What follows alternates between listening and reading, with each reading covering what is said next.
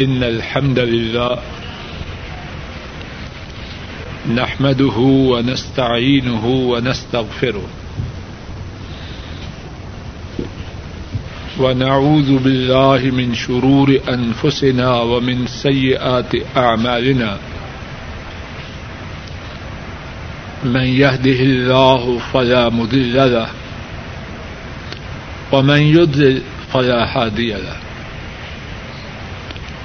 وأشهد أن لا إله إلا الله وحده لا شريك له وأشهد أن محمدا عبده ورسوله صلى الله عليه وسلم أما بعد فإن خير الحديث كتاب الله وخير الهدي هدي محمد صلى الله عليه وسلم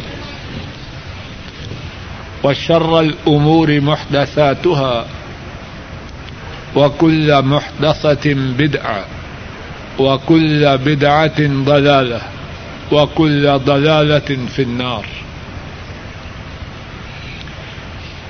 اللهم انفعنا بما علمتنا وعلمنا ما ينفعنا وزدنا علما. سبحانك لا علم لنا إلا ما علمتنا إنك أنت العليم الحكيم. رب اشرح لي صدري ويسر لي أمري واحلل عقدة من لساني يفقهوا قولي.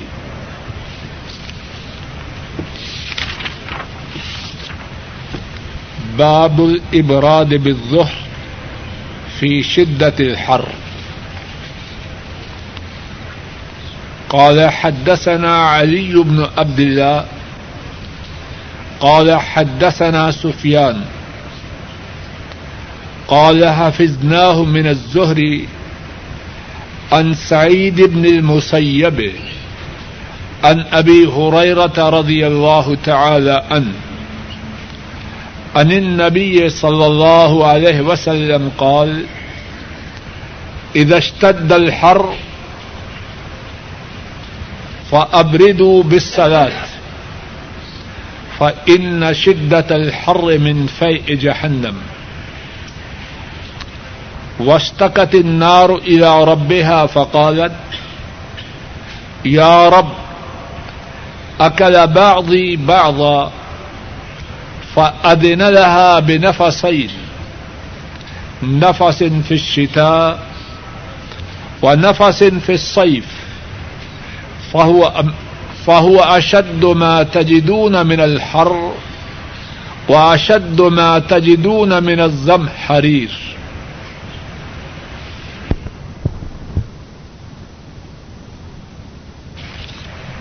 باب ہے اس بارے میں کہ شدت کی گرمی میں ظہر کو ٹھنڈا کر کے ادا کرنا. امام بخاری رحمہ اللہ روایت کرتے ہیں ہم سے یہ حدیث علی بن عبد اللہ نے بیان کی. انہوں نے کہا کہ ہم سے یہ حدیث سفیان نے بیان کی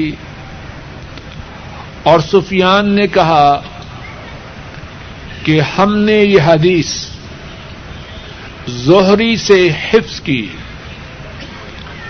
اور زہری نے سعید بن مسیب سے روایت کی اور سعید بن مسیب نے ابو ہریرہ رضی اللہ تعالی عنہ سے روایت کی اور حضرت ابو ہریرہ رضی اللہ تعالی عنہ نے نبی کریم صلی اللہ علیہ وسلم سے روایت کی. آپ نے فرمایا جب گرمی شدید ہو تو نماز کو ٹھنڈا کرو. کیوں کہ گرمی کی شدت جہنم کے سانس سے ہے اور جہنم کی آگ نے اپنے رب کے روبرو شکایت کی اور آگ نے کہا اے میرے رب میرے باز نے باز کو کھا لیا ہے. اللہ نے جہنم کو دو سانس لینے کی اجازت دی, ایک سانس سردی میں اور ایک سانس گرمی میں,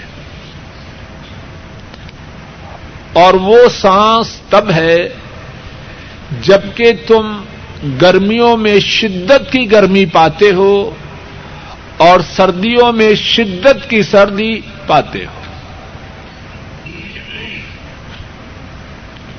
امام بخاری رحمہ اللہ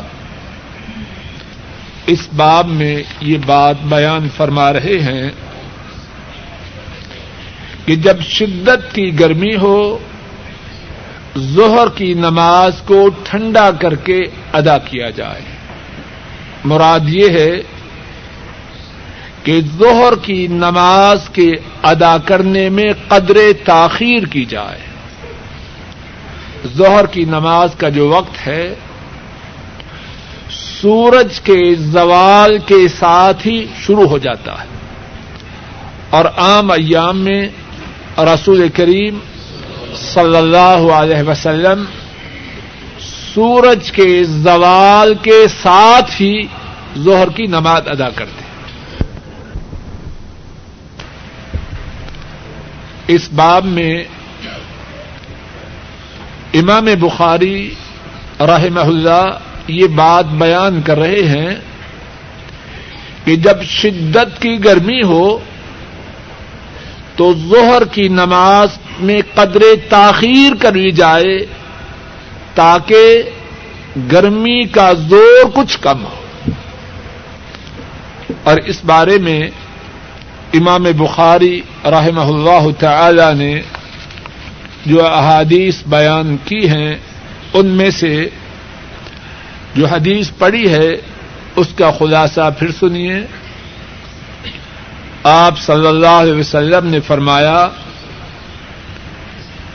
کہ جب گرمی زیادہ ہو شدید ہو نماز کو ٹھنڈا کرو, یعنی نماز ظہر کو.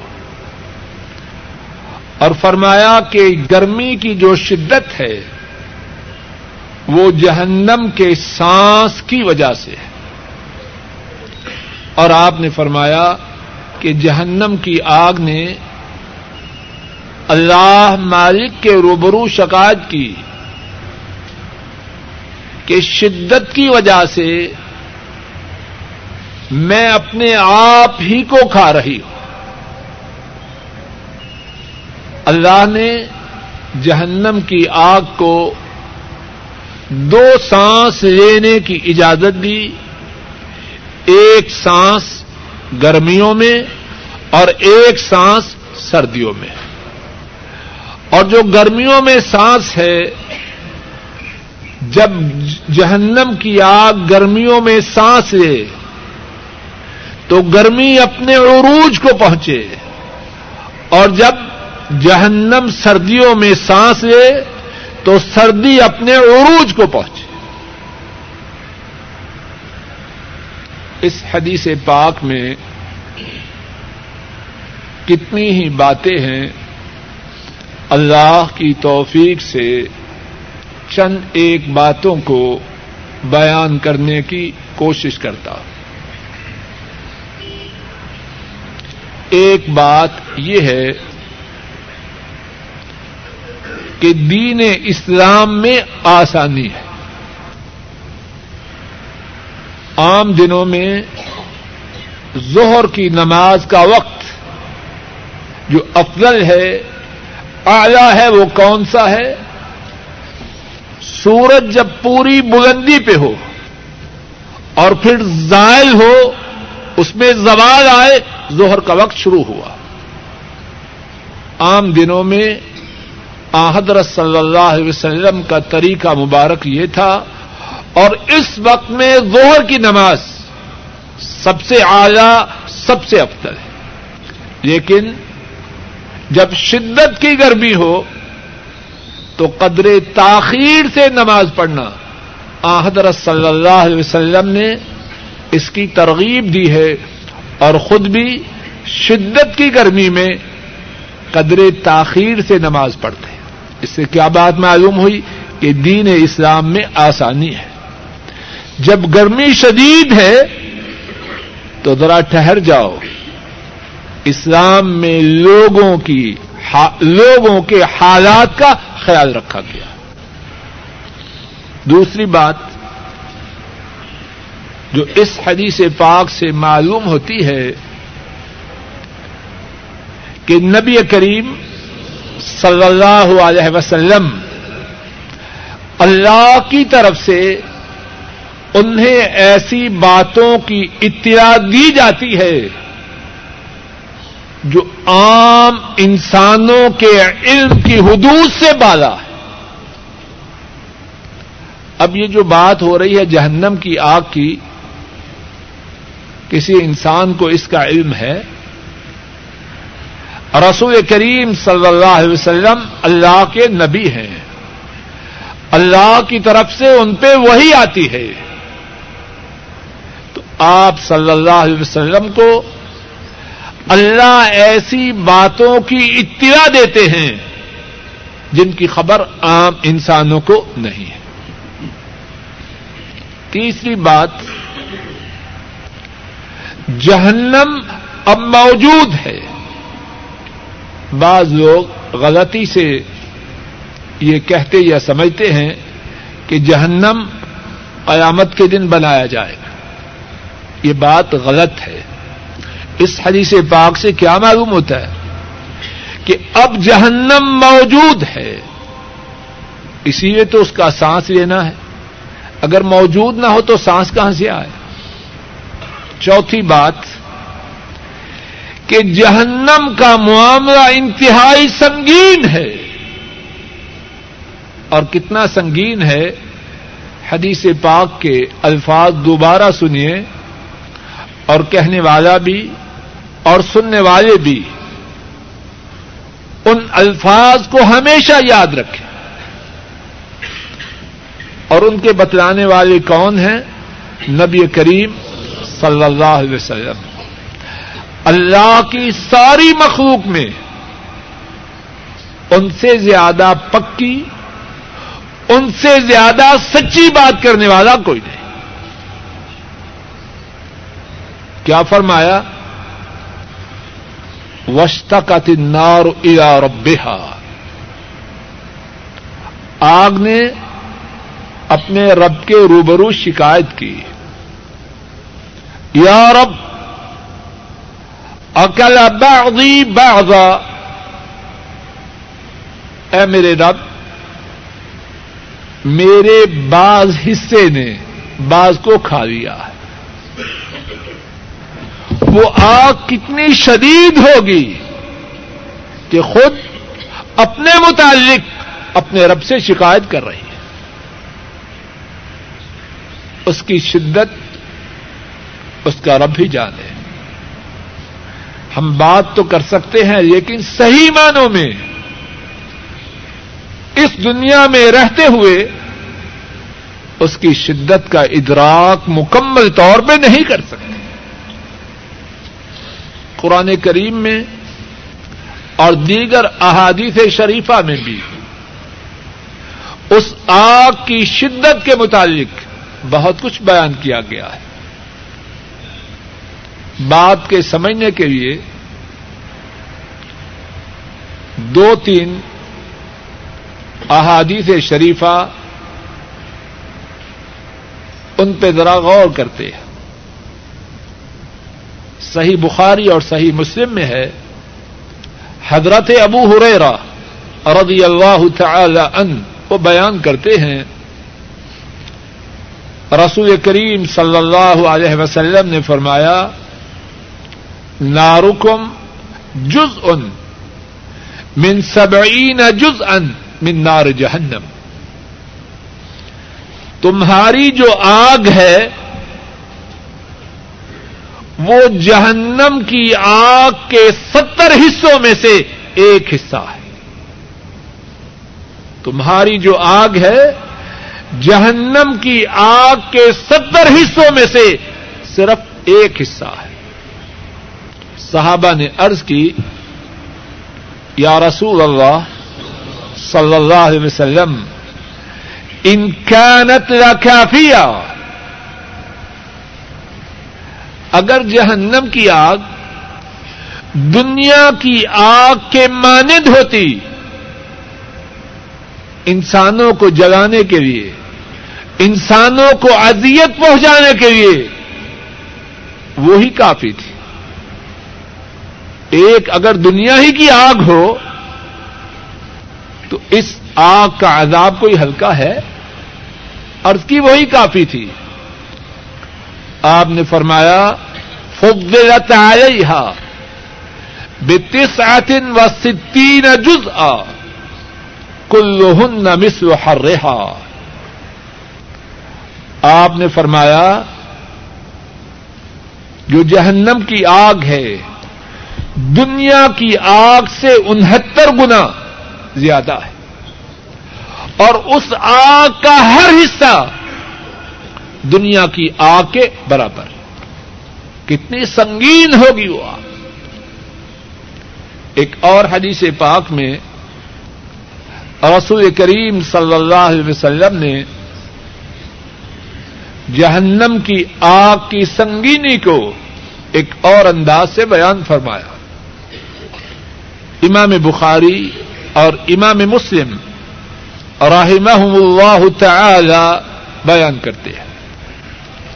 نعمان بن بشیر رضی اللہ تعالی عنہ اس حدیث کے راوی ہیں.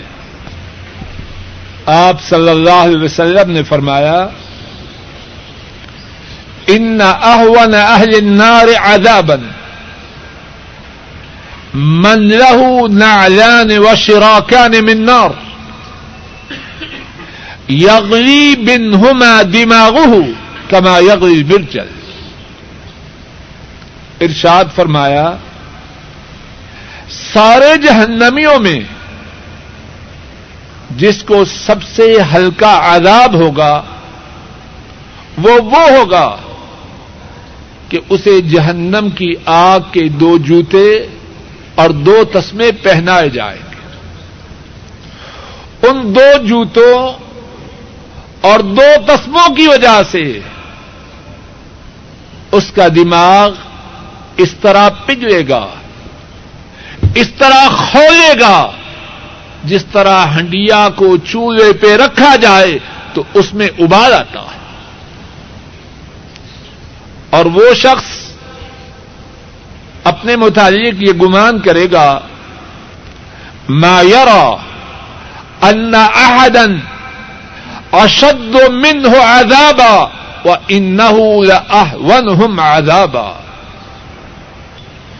فرمایا وہ سب سے ہلکے عذاب والا اپنے متعلق یہ گمان کرے گا جتنا سنگین عذاب مجھے ہے اتنا سنگین عذاب کسی اور کو دے. اور حقیقت یہ ہوگی کہ اسے تمام جہنمیوں میں سے سب سے ہلکا عذاب ہوگا. تو چوتھی بات اس حدیث پاک کے حوالے سے یہ بیان کر رہا ہوں کہ جہنم کا عذاب کتنا سنگین ہوگا. پانچویں بات, جہنم میں کئی قسم کے عذاب ہیں اور 2 قسم کے عذابوں کی خبر اس حدیث پاک سے ہوتی ہے. ایک عذاب گرمی کا اور ایک عذاب سردی کا. سانس لے تو شدت کی گرمی, سانس لے تو شدت کی سردی. معلوم نہیں کہ جہنم میں کیسے کیسے عذاب ہیں. اللہ ان سب سے بچائے. چھٹی بات, اس میں کوئی تعجب کی بات ہے کہ اس میں گرمی بھی ہے اور سردی بھی ہے. بعض بکواس کرنے والے کتاب و سنت کی باتوں کو سنتے ہیں, باتیں بناتے ہیں. یہ جو ایئر کنڈیشن ہے, سوئچ کو ادھر کریں تو ٹھنڈا, سوئچ کو ادھر کریں تو کیا ہوتا ہے, گرم. کولڈ بھی ہے, ہاٹ بھی ہے. اور یہ کس کی بنائی ہوئی چیز ہے؟ انسان کی. ایسا کمزور انسان جو اپنی جان کا بھی مالک نہیں ہے. کوئی اپنی جان کا مالک؟ ایئر کنڈیشن وہی ہے یا بدل چکا ہے؟ وہی ہے. ادھر گھمائیں تو گرم, ادھر گھمائیں تو ٹھنڈا. اگر کمزور انسان جو اپنی جان کا بھی مالک نہیں ایئر کنڈیشن میں یہ دونوں باتیں جمع کر سکتا ہے, تو عرش عظیم کے مالک رب وہ جہنم میں ان دونوں قسم کے عذابوں کو جمع کرنے پر قادر نہیں. لوگوں بات سمجھ میں آ رہی ہے کہ نہیں؟ ساتویں بات, جہنم کی یہ جو گفتگو ہے, بعض لوگ اس بارے میں بکواس کرتے ہیں کہ جہنم کیسے بات کرتا ہے. ان کا دماغ خراب ہے, ان کی عقل ٹھکانے نہیں. کسی کے پاس ٹیپ ریکارڈ ہے؟ کدھر آپ کا ٹیپ؟ یہ ٹیپ ریکارڈ, اس میں ٹیپ رکھیں, ٹیپ کو آن کریں, وہ ٹیپ بولتی ہے کہ نہیں؟ لوگوں بات سمجھ میں آ رہی ہے کہ نہیں؟ پلاسٹک کی 2 ریال کی ٹیپ بولے انسان کے بٹن دبانے سے. کائنات کے مالک اللہ اس پہ قادر نہیں کہ جہنم کو قوت گویائی دے؟ تیری بنائی ہوئی پلاسٹک کی 2 ریال کی کیسٹ بولے, کبھی گانے بولے, کبھی قرآن کریم کی تلاوت کرے. آسمان و زمین کے خالق اللہ, کیا وہ اس بات پر قادر نہیں کہ جہنم کو قوت گویائی عطا کرے؟ تیری عقل پہ پردہ پڑا ہوا. اللہ ہر چیز پر قادر ہے. جہنم تو بہت بڑی بات ہے. اللہ تو ذرے ذرے کو جیسے چاہیں ویسے ہی بلانے پہ قادر ہے. قادر نہیں کہ جہنم کو قوت گویائی عطا کرے؟ تیری عقل پہ پردہ پڑا ہوا. اللہ ہر چیز پر قادر ہے. جہنم تو بہت بڑی بات ہے. اللہ تو ذرے ذرے کو جیسے چاہیں ویسے ہی بلانے پہ قادر ہے.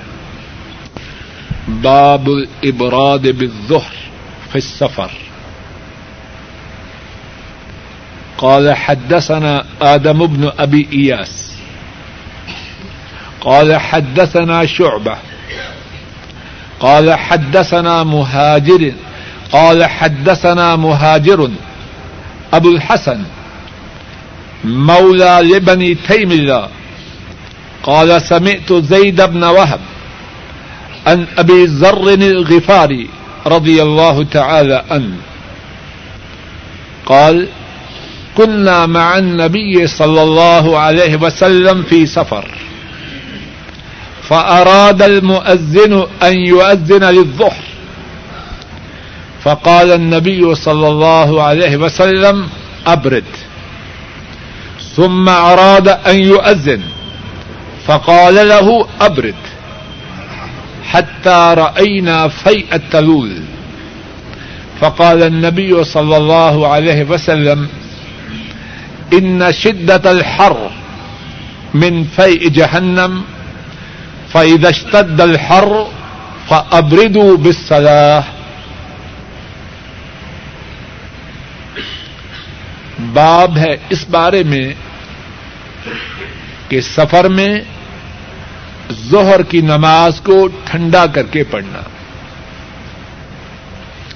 امام بخاری رحمہ اللہ روایت کرتے ہیں, ہم سے یہ حدیث آدم بن ابی ایاس نے بیان کی. انہوں نے کہا ہم سے یہ حدیث شعبہ نے, اور شعبہ نے کہا ہم سے یہ حدیث مہاجر ابو الحسن جو بنی تیم اللہ کے مولا تھے انہوں نے، اور انہوں نے کہا میں نے زید بن وہب سے یہ حدیث سنی، اور انہوں نے حضرت ابو ذر الغفاری رضی اللہ تعالی عنہ سے یہ حدیث بیان کی۔ انہوں نے کہا ہم نبی کریم صلی اللہ علیہ وسلم کے ساتھ سفر میں تھے، مؤذن نے ارادہ کیا کہ ظہر کی اذان دے، نبی کریم صلی اللہ علیہ وسلم نے فرمایا ٹھنڈا کرو، اس نے پھر ارادہ کیا اذان دینے کا، آپ نے فرمایا ٹھنڈا کرو، یہاں تک کہ ہم نے تیروں کے سائے کو دیکھا، نبی کریم صلی اللہ علیہ وسلم نے فرمایا شدت کی گرمی جہنم کے سانس سے ہے، جب گرمی کی شدت ہو تو نماز کو ٹھنڈا کرو۔ اس باب میں امام بخاری رحمہ اللہ یہ بیان فرما رہے ہیں کہ سفر میں ظہر کی نماز جب شدت کی گرمی ہو تو اس کو ٹھنڈا کیا جائے۔ ان کے بیان کرنے کا مقصد یہ ہے کہ جس طرح مقیم ہونے کی صورت میں شدت کی گرمی میں ظہر کی نماز کو ٹھنڈا کر کے پڑھنا ہے، اسی طرح سفر میں یہ کام کرنا سنت پاک سے ثابت ہے۔ اور جو حدیث امام بخاری رحمہ اللہ نے بیان کی ہے اس کا خلاصہ یہ ہے، حضرت ابو ذر الغفاری رضی اللہ تعالی عنہ بیان کرتے ہیں کہ وہ اور دیگر صحابہ نبی کریم صلی اللہ علیہ وسلم کے ساتھ سفر میں تھے، ظہر کا وقت ہوا، مؤذن نے اذان دینے کا ارادہ کیا، آپ نے روک دیا اور حکم دیا ذرا ٹھہر جاؤ، کچھ ٹھنڈا ہو جائے، مؤذن نے دوبارہ ارادہ کیا، آپ نے پھر روک دیا، فرمایا ذرا ٹھنڈا کرو، یہاں تک کہ تیروں کے سائے ہو گئے، یعنی کچھ وقت گزر گیا، پھر آپ صلی اللہ علیہ وسلم نے فرمایا کہ گرمی کی شدت جہنم کے سانس سے ہے، اور جب گرمی شدید ہو تو نماز کو ٹھنڈا کرو۔ اس حدیث پاک میں بھی وہی باتیں ہیں جن کا ذکر گزشتہ حدیث پاک کے حوالے سے اللہ کی توفیق سے کیا جا چکا ہے۔ ایک اور بات اس حدیث پاک میں یہ ہے کہ مؤذن نماز کے لیے اذان دینے کا کتنا اہتمام کرتا ہے، یہاں تک کہ خود رسول کریم صلی اللہ علیہ وسلم کو 2 مرتبہ اسے روکنے کی ضرورت پیش آئی کہ ذرا ٹھہر جاؤ، ظہر کو کچھ ٹھنڈا کرے۔ باب وقت الظہر عند الزوال۔ وقال جابر رضی اللہ تعالی عنہ كان النبي صلى الله عليه وسلم يصلي بالحاجرة. قال حدثنا حفص بن عمر قال حدثنا شعبة عن أبي المنهال عن أبي برزة رضي الله تعالى عنه كان النبي صلى الله عليه وسلم يصلي الصبح وأحدنا يعرف جليسة ويقرأ فيها ما بين 60 إلى 100 ويصلي الظهر إذا زالت الشمس والعصر وأحدنا يذهب إلى أقصى المدينة رجع والشمس حية ونسيت ما قال في المغرب ولا يبالي بتأخير العشاء الى ثلث الليل ثم قال الى شطر الليل۔ امام بخاری رحمہ اللہ اس بات کے متعلق باب باندھ رہے ہیں کہ ظہر کی نماز کا وقت ہے جب زوال ہو، اور جابر رضی اللہ تعالی عنہ نے فرمایا کہ نبی کریم صلی اللہ علیہ وسلم ظہر کی نماز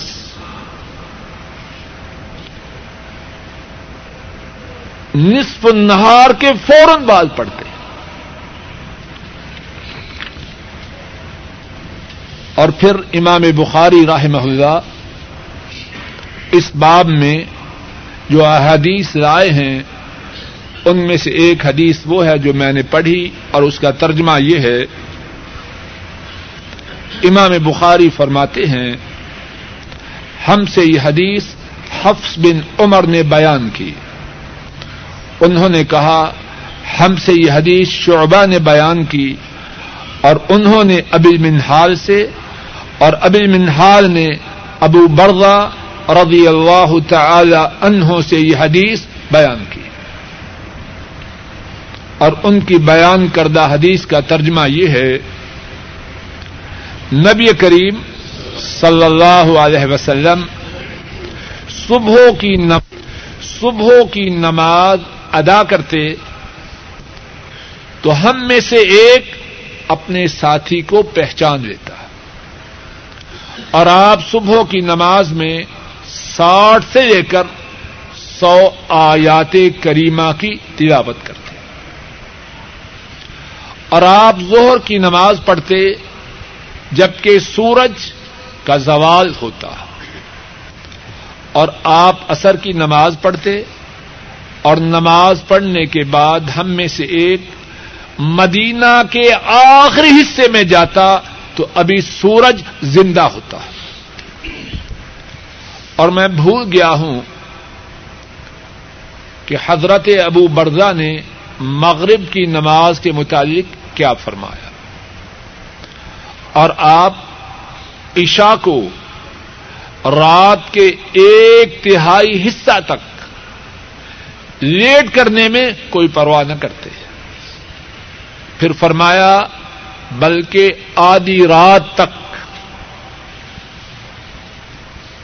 امام بخاری رحمہ اللہ نے اس باب میں یہ بات بیان فرمائی ہے کہ ظہر کی نماز کا وقت کب ہے۔ اس کے بعد حضرت جابر رضی اللہ تعالی عنہ ان کا قول نقل کیا ہے کہ نبی کریم صلی اللہ علیہ وسلم حاجرہ کے وقت نماز ظہر ادا کرتے ہیں۔ حاجرہ سے کیا مراد ہے، ذرا توجہ کیجیے۔ حاجرہ کا وقت جب عین نصف النہار ہو، آدھا دن ہو، اور گرمی اپنے عروج پہ ہو، اس وقت کو حاجرہ کہتے ہیں، اور حاجرہ ہے حجر سے، اور اس کو حاجرہ اس لیے کہتے ہیں کہ پرانے زمانے میں لوگ جب شدت کی گرمی ہوتی کام کاج چھوڑ کے گھروں کو چلے جاتے، آرام کرتے۔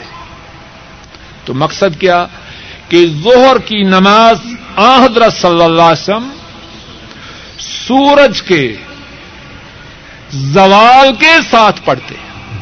یہاں رک جائیے، ایک بات سمجھ لیجیے، ہمارے عرف عام میں ایک عام غلطی ہے، لوگ کہتے ہیں کہ نماز نہ پڑھنے کے جو اوقات ہیں ان میں سے ایک وقت ہے زوال کا، کہتے ہیں نا،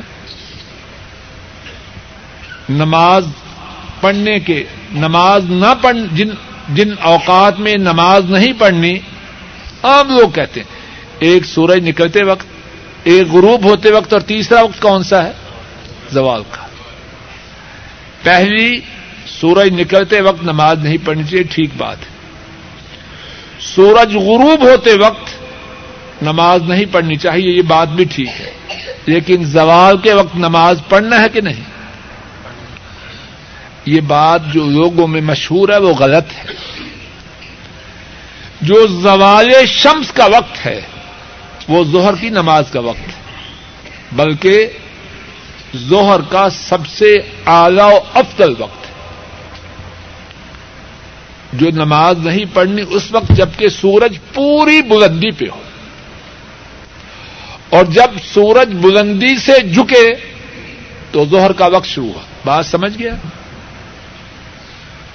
جو ممنوع وقت ہے یا مکروہ وقت ہے وہ کب ہے؟ جبکہ سورج پوری بلندی پہ ہو، اور جب بلندی سے جھکے، وہ وقت ہے زوال کا، اور وہ وقت ہے نماز ظہر کا، بلکہ نماز ظہر کا افضل و اعلیٰ وقت ہے۔ یہاں ایک اور چھوٹی سی بات سمجھیں، سورج پوری بلندی پر کتنے بجے ہوتا ہے؟ کتنے بجے ہوتا ہے؟ عام لوگ کیا سمجھتے ہیں ہمارے ہاں 12 بجے۔ یہ دیسی بات پتہ نہیں کہاں سے بنائی ہے۔ یہ درست نہیں کہ سورج پوری بلندی پہ 12 بجے ہوتا ہے۔ آج کل کتنے بجے اذان ہوتی ہے؟ 12۔ اب اس وقت سورج پوری بلندی پہ ہوتا ہے یا جھک چکا ہوتا ہے؟ اچھی طرح بات کو نوٹ کیجیے۔ بعض ساتھی جب کوئی صحیح سنت کے مطابق اول وقت پہ اذان دے کہتے ہیں دیکھو یہ وہابی زوال کے وقت نماز پڑھ رہے ہیں، اور زوال کا وقت تو نماز کا وقت ہے، اس میں کون سی بری بات ہے؟ اس وقت اذان دینا غلط ہے جبکہ سورج پوری بلندی پہ ہو۔ جب جھک جائے وہ ظہر کا اعلیٰ وقت ہے۔ بات واضح ہو گئی۔ امام بخاری رحمہ اللہ نے جو حدیث بیان کی ہے اس حدیث کا خلاصہ سنیے، اور پھر اس کے بعد اس حدیث میں جو مسائل ہیں ان میں سے اللہ کی توفیق سے چند ایک مسائل کا ذکر کروں گا۔ حضرت ابو برزہ رضی اللہ تعالی عنہ بیان کرتے ہیں نبی کریم صلی اللہ علیہ وسلم فجر کی نماز میں 60 سے 100 آیات تک تلاوت فرماتے، اور جب نماز سے فارغ ہوتے تو ہم میں سے ایک شخص اپنے ساتھی کو پہچان سکتا تھا کہ میرے ساتھ کون ہے۔ اور آپ ظہر کی نماز تب پڑھتے جبکہ سورج کا زوال ہوتا، اور عصر کی نماز آپ اس وقت پڑھتے کہ آپ کے ساتھ ہم میں سے کوئی عصر پڑھتا، پھر مدینہ کے آخری حصے میں جاتا تو ابھی سورج پوری آب و تاب کے ساتھ چمک رہا ہوتا۔ اور راوی بیان کرتا ہے کہ صحابی نے مغرب کے بارے میں جو بات بتلائی وہ میں بھول چکا ہوں، اور عشاء کے بارے میں صحابی نے بیان کیا کہ آپ اس بات کی کوئی فکر نہ کرتے کہ عشاء کی نماز کو 1/3 رات تک لے جائیں یا آدھی رات تک لے جائیں۔ اس حدیث پاک میں جو باتیں ہیں ان میں سے ایک بات یہ ہے، حضرات صحابہ، توجہ کیجئے میری طرف، چھوڑیے ان کو، حضرات صحابہ آن حضرت صلی اللہ علیہ وسلم کے اعمال کو کتنی توجہ سے دیکھتے اور کتنی توجہ سے امت کے لیے نقل کرتے۔ ابو برزہ نے یہ سارے اوقات اچھی طرح نوٹ کیے یا نہ کیے، اور ایسے کیوں نہ ہو، اللہ مالک نے نبی کریم صلی اللہ علیہ وسلم کو قیامت تک آنے والی انسانیت کے لیے نمونہ بنایا۔ لقد کان لکم فی رسول اللہ اسوۃ حسنہ، تمہارے لیے رسول اللہ ان میں بہترین نمونہ ہے صلی اللہ علیہ وسلم۔ اگر ان کی عبادات، ان کے اعمال محفوظ نہ ہوں تو لوگ اس نمونے پہ کیسے چلیں گے؟ اور ساری انسانیت میں کوئی ایسی شخصیت نہیں جس کے اعمال، جس کے اقوال اس طرح محفوظ کیے گئے ہوں جس طرح کے رسول کریم صلی اللہ علیہ وسلم کے محفوظ کیے گئے. اب 1420 ہے نا، حضرت صلی اللہ علیہ وسلم کے انتقال کو 1409 سال ہو چکے ہیں، اور اب بھی آپ کے اعمال اس طرح محفوظ ہیں جیسے کل کی بات. ایسے ہے کہ نہیں؟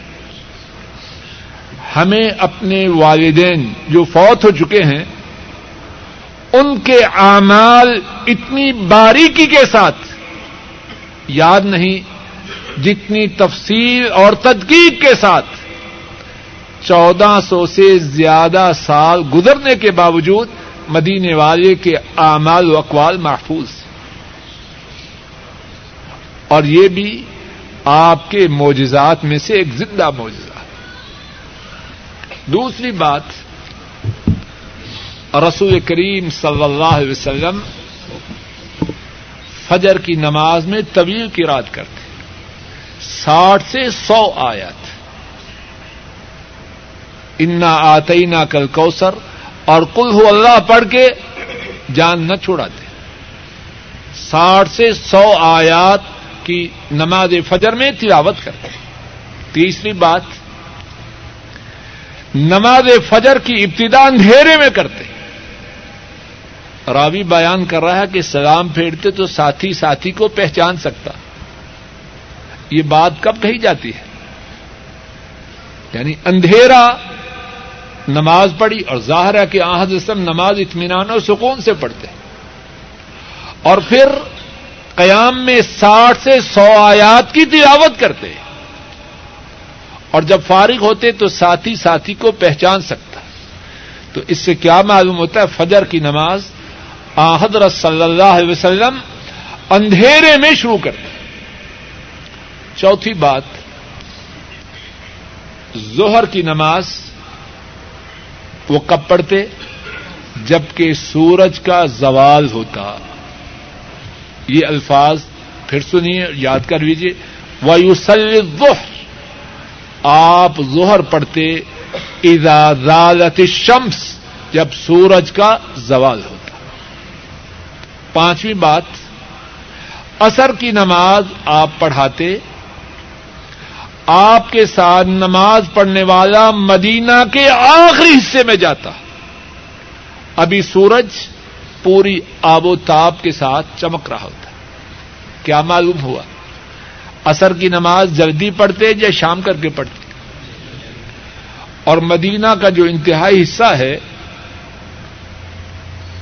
بعض محدثین نے لکھا ہے کہ وہ 4 سے 8 میل تک کے فاصلے پڑتا، اور بعض نے لکھا ہے 2 سے 3 میل تک. 3 میل بھی فاصلہ ہو تو اس کے لیے وقت چاہیے. نماز اثر ادا کر کے 3 میل کا فاصلہ طے کرنا، اور ابھی سورج پوری آب و تاب کے ساتھ چمک رہا ہے. تو پانچویں بات کیا معلوم ہوئی؟ حضرت صلی اللہ علیہ وسلم عصر کی نماز اولی وقت میں پڑھتے. چھٹی بات، توجہ کیجیے،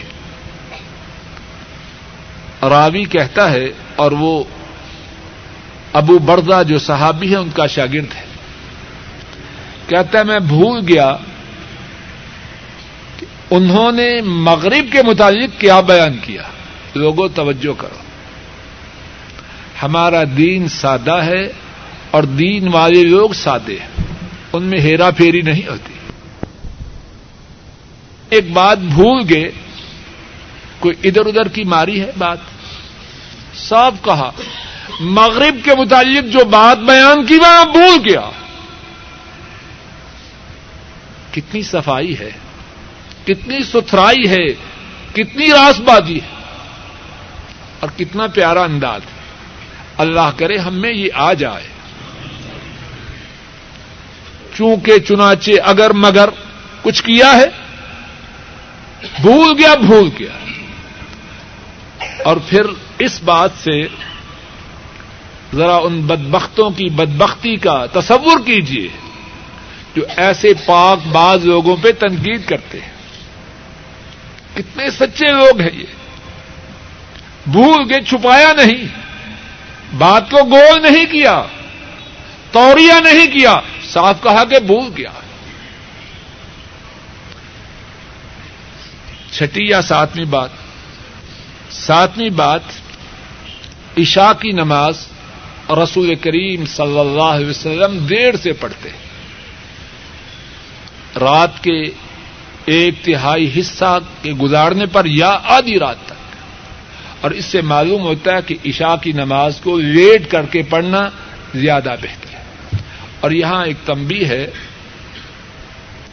اب مثال کے طور پر عشاء کی نماز مساجد میں 7:40 پہ ہو رہی ہے, اگر کوئی شخص یہ کہے کہ لیٹ پڑھنے کا زیادہ ثواب ہے, میں 11 بجے پڑھوں گا, ٹھیک ہے, یہ بات غلط ہے. جماعت کے ساتھ پڑھے, اس کو ضائع نہ کرے, شیطان کی چالوں میں نہ آئے, خدشہ ہے کہ نماز ہی کو ضائع کر دے. اور دوسری بات یہ ہے, یہ جماعت چھوڑے گا تو جماعت کا ثواب کہاں سے پائے گا. ہاں اگر جماعت تاخیر سے ہو اس کا ثواب زیادہ ہے, لیکن اگر جماعت پہلے سے ہو تو جماعت میں شریک ہو جائے. اللہ مالک اپنے فضل و کرم سے نبی کریم صلی اللہ علیہ وسلم کی سنت کے مطابق ساری زندگی بسر کرنے کی توفیق عطا فرمائے. بات کے کہنے اور سننے میں جو غلطیاں ہوئی ہیں اللہ مالک اپنے فضل و کرم سے انہیں معاف فرمائے, اور جو ٹھیک بات کہی اور سنی گئی ہے اللہ مالک اپنے فضل و کرم سے اس کو قبول فرمائے, اس کو ہم سب کے لیے ذریعہ نجات بنائے اور اس پر عمل کرنے کی توفیق عطا فرمائے. سوال یہ ہے کہ میری 9 سالہ لڑکی کو غیر محرم حافظ حفظ قرآن کروا سکتا ہے جبکہ وہ حافظ صاحب بہت نیک ہوں؟ بہت اچھا سوال ہے, خوب توجہ کیجیے. بچی 9 سال کی عمر میں بالغہ ہونے کے قریب ہوتی ہے. بچیوں کے باپ جانتے ہیں کتنی بچیاں 9 سال کی عمر میں ماں بننے کے قابل ہوتی ہیں.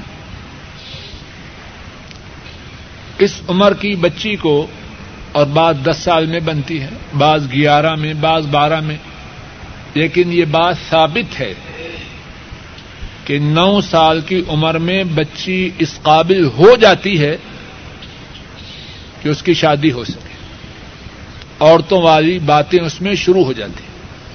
اس عمر میں بچی کو کسی غیر محرم کے پاس بٹھانا, خواہ وہ قرآن کریم کی تعلیم کے لیے ہو, انتہائی سنگین اور خطرناک بات ہے. بچی قرآن کریم نہ پڑھے خامی ہے, لیکن اللہ نہ کرے بچی کی عصمت لٹ جائے, اس کی تلافی کیسے ہوگی؟ اگر دونوں باتوں میں سے ایک کو چننے کا کسی کو اختیار دیا جائے, بچی بغیر قرآن پڑھے رہے یا اس کی عصمت لٹ جائے, کون سی بات پسند کرے گا؟ بالکل نہ پڑھے, عصمت محفوظ رہے, یہ بہت بڑی بات ہے. اور سن لیجیے اور یاد کر لیجیے, اسلام میں صرف بدکاری حرام نہیں, ہر وہ بات جو بدکاری کے قریب کرنے والی ہے اسلام نے حرام قرار دے دیا. وَلَا تَقْرَبُوا الزِّنَا, یہ نہیں فرمایا زنا نہ کرو, بلکہ فرمایا زنا کے قریب بھی نہ پھٹکو, اور یہ باتیں بدکاری کے قریب کرنے والی ہیں. بلکہ 9 سال کی عمر سے پہلے بھی بچی کو مرد کے پاس قرآن کریم کی تعلیم کے لیے نہ بٹھائے, باپ پڑھائے, ماں پڑھائے, کوئی عورت ڈھونڈے. ہم لوگوں نے جو کام کرنے ہوتے ہیں ان کے لیے محنت کرتے ہیں, اپنے مقصد کو پا لیتے ہیں, اگر بچی کو قرآن کریم کی تعلیم کے لیے یہ کوشش کریں باپ پڑھائے ماں پڑھائے یا عورت پڑھائے اللہ کے فضل و کرم سے صورت بن جائے گی، لیکن مرد کے پاس داخل کرنا انتہائی خطرے کی بات ہے، اور اگر کوئی ایسی بات ہو کہ کچھ نہ بنے تو پھر اس کے لیے طریقہ یہ اختیار کیا جائے مرد الگ بیٹھے، بیٹی پردے کی اوٹ میں بیٹھے، اس کے سامنے نہ بیٹھے، اپنے گھروں میں قرآن کے نام سے خرابی کے دروازے نہ کھولے، بچی الگ ہو دوسرے کمرے میں، حافظ دوسرے کمرے میں ہو، درمیان میں پردہ ہو، اور بچی تنہا نہ ہو، اس کے ساتھ کوئی اور گھروالا بھی ہو، لیکن یہ آخری صورت ہے۔ اصل بات یہ ہے ماں پڑھائے، باپ پڑھائے، بھائی پڑھائے، یا کسی عورت کی تلاش کی جائے۔ ایک شخص حج کی استطاعت رکھتا ہے لیکن گورنمنٹ کے خرچ پر حج کرتا ہے تو اس کا کیا حکم ہے؟ اگر جائز طریقے سے گورنمنٹ کے خرچ پر حج کرتا ہے کہ گورنمنٹ اس کا انتخاب کرتی ہے اور اس کے انتخاب میں ملک کو عوام کو فائدہ ہے تو کوئی حرج نہیں، لیکن یہ نہ ہو کہ حج بھی کرے سفارش سے یا رشوت سے، ایسے حج کا کوئی فائدہ نہیں۔ لیکن اگر اس کا انتخاب کیا جائے اور اس کے انتخاب میں امت کا، عوام کا، ملک کا فائدہ تو کوئی حرج نہیں انشاءاللہ۔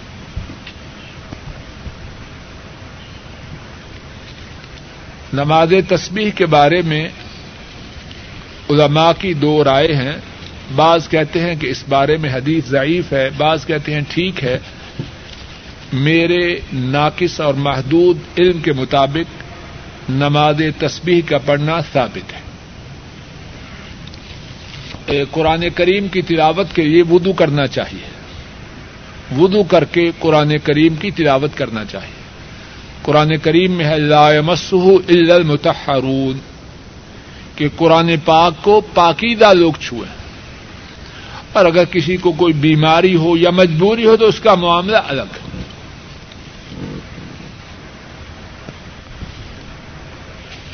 سوال یہ ہے کہ وٹے کا نکاح کرنا، اس کا کیا حکم ہے؟ ایسا کرنا حرام ہے، کسی کو اپنی بیٹی بہن دینا اور اس کے بدلے میں اس کی بیٹی یا بہن لینا، ایسا نکاح حرام ہے۔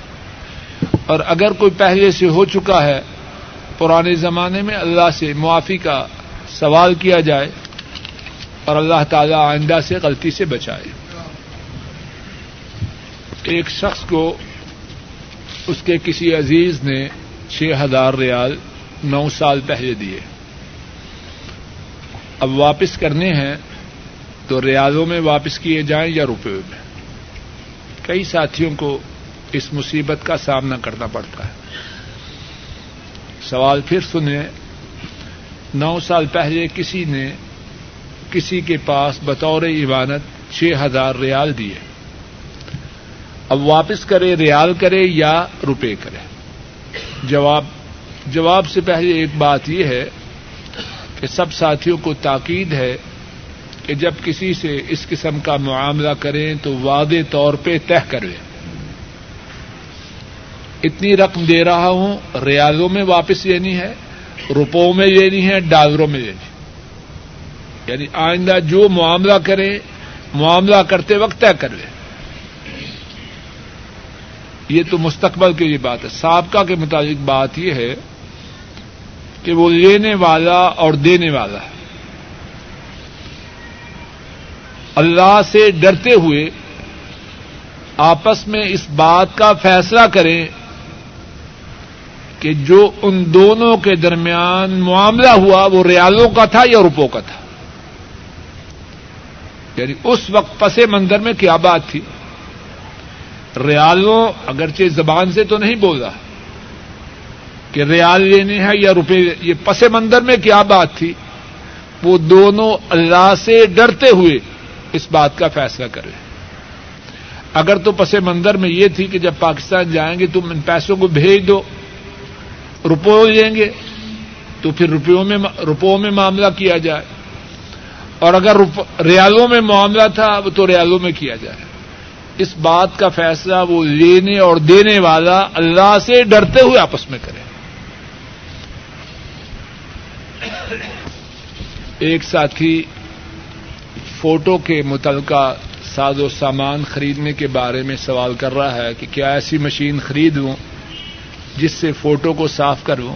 بہتر ہے کہ فوٹو کے دھندے سے اپنے آپ کو بچائے، ایسا نہ ہو کہ یہ دھندا کھینچتے کھینچتے وہاں لے جائے جس کی حرمت میں کوئی شک و شبہ نہیں.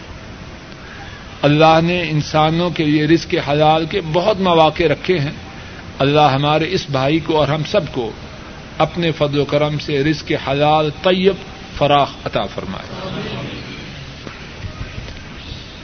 حجر اسود کو چھونے سے اللہ کے فضل و کرم سے اللہ تعالیٰ گناہوں کو معاف کر دیتے ہیں. دوسری بات، عمرہ اور حج کا احرام باندھتے وقت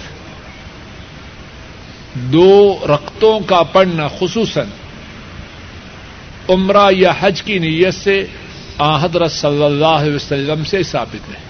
عمرہ یا حج کا احرام باندھتے ہوئے احرام کی نیت سے دو رکعتوں کا ادا کرنا آن حضرت صلی اللہ علیہ وسلم سے ثابت ہے. ہاں کوئی وضو کی نیت سے کہ وضو کیا ہے، وضو کے دو نفل یا اور نماز پڑھ رہا ہے اس کی رکعتیں پڑھے تو پڑھ سکتا ہے، لیکن خاص احرام کے دو نفل پڑھنا آن حضرت صلی اللہ علیہ وسلم سے یہ بات ثابت ہے.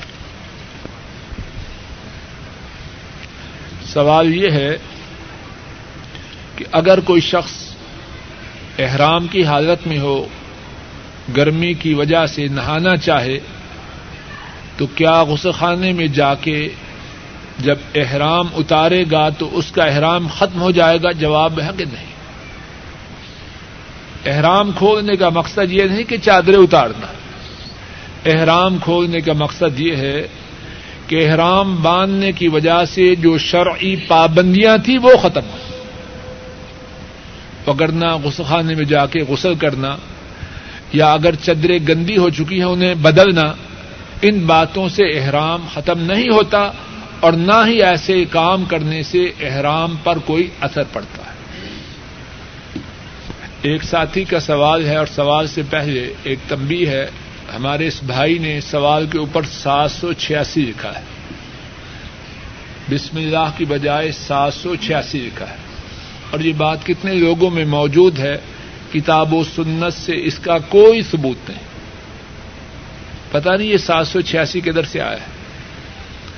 ہم مسلمان اپنی چٹھیوں، اپنے رقعہ جات کی ابتدا میں بسم اللہ لکھتے ہیں. یہ 786 والی بات کتاب و سنت سے ثابت ہے. سوال یہ ہے کہ ہمارا بھائی کہتا ہے کہ اگر بیٹھ کے پیشاب کروں تو استنجا کے بعد مجھے احساس ہوتا ہے کہ قطرے گر رہے ہیں، اور اگر کھڑے ہو کے کروں تو پھر قطرے گرنے کا جو خدشہ ہے وہ ختم ہو جاتا ہے، تو کیا کھڑے ہو کے پیشاب کر سکتا ہوں؟ جواب یہ ہے اگر ایسی ضرورت ہو تو کھڑے ہو کے پیشاب کرنا درست ہے، لیکن یہ خیال رکھے کہ بیٹھ کے تو تھوڑے قطرے گرنے کا اندیشہ تھا، اب کھڑے ہو کے ساری ٹانگیں اور سارے کپڑے خراب نہ کر رہے ہیں.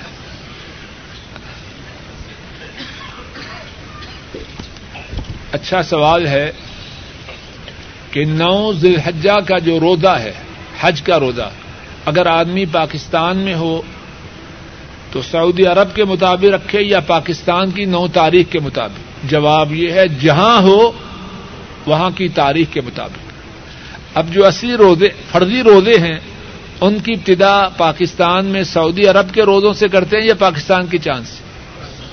تو اسی طرح 9 تاریخ کا روزہ پاکستان میں جب ذوالحجہ کی 9 تاریخ ہو وہاں کے حساب سے کرے. اگر کوئی عورت حج تمتع کے لیے جائے اور عمرہ ادا کرنے سے پہلے بیمار ہو جائے تو کیا اپنے احرام کو باقی رکھے یا اسی وقت کھول دے؟ جواب یہ ہے اپنے احرام کو باقی رکھے. اگر 8 تاریخ سے پہلے پاک ہو جائے تو اسی احرام سے یعنی غسل کرے اور عمرہ پورا کرے، اور اگر نہ ہو 8 تاریخ آ جائے تو پھر وہ اپنے عمرے کے احرام کو حج کے احرام سے بدل لے اور حج کے اعمال میں شریک ہو جائے. دوسرا سوال یہ ہے کہ اگر کوئی عورت طواف افادہ سے پہلے بیمار ہو جائے تو کیا کرے؟ اس کے مطابق یہ ہے کہ طواف افادہ کرنا لازم ہے. اگر عورت بیمار ہو جائے طواف افادہ کر چکی ہو تو وہ طواف ودا کیے بغیر واپس آ سکتی ہے، لیکن اگر طواف افادہ کرنا ہو تو اس کے لیے رک جائے، جب پاک ہو طواف افادہ کر کے پھر آئے. سوال یہ ہے کہ جو شخص مقروض ہو کیا وہ حج کر سکتا ہے کہ نہیں؟ اس بارے میں تفصیل ہے. اگر حج کے ادا کرنے کی وجہ سے قرض کا ادا کرنا متاثر نہ ہو، کسی کے 10,000 ذمے ہیں اور وعدہ آئندہ سال دینے کا، اب حج پہ چلا گیا 200-400-500 ریال خرچ کیا، جو وہ ادائیگی تھی وہ متاثر نہ ہوگی تو یہ قرض حج کی راہ میں رکاوٹ نہیں. باقی کام بھی تو کرتا ہے، حج بھی کرے. اور اگر حج کرنا قرض کی ادائیگی کی راہ میں رکاوٹ ہو تو جس کا قرض ہے اس سے اجازت ہے، اس سے مہلت ہے، اگر وہ دے دے تو پھر حج کرے، اگر وہ اجازت نہ دے تو پہلے قرض ادا کرے پھر حج کرے. يا أيها الذين آمنوا كتب عليكم الصيام كما كتب على الذين من قبلكم لعلكم تتقون. أياما معدودات، فمن كان منكم مريضا أو على سفر فعدة من أيام أخر، وعلى الذين يطيقونه فدية طعام مسكين، فمن تطوع خيرا فهو خير له، وأن تصوموا خير لكم إن كنتم تعلمون.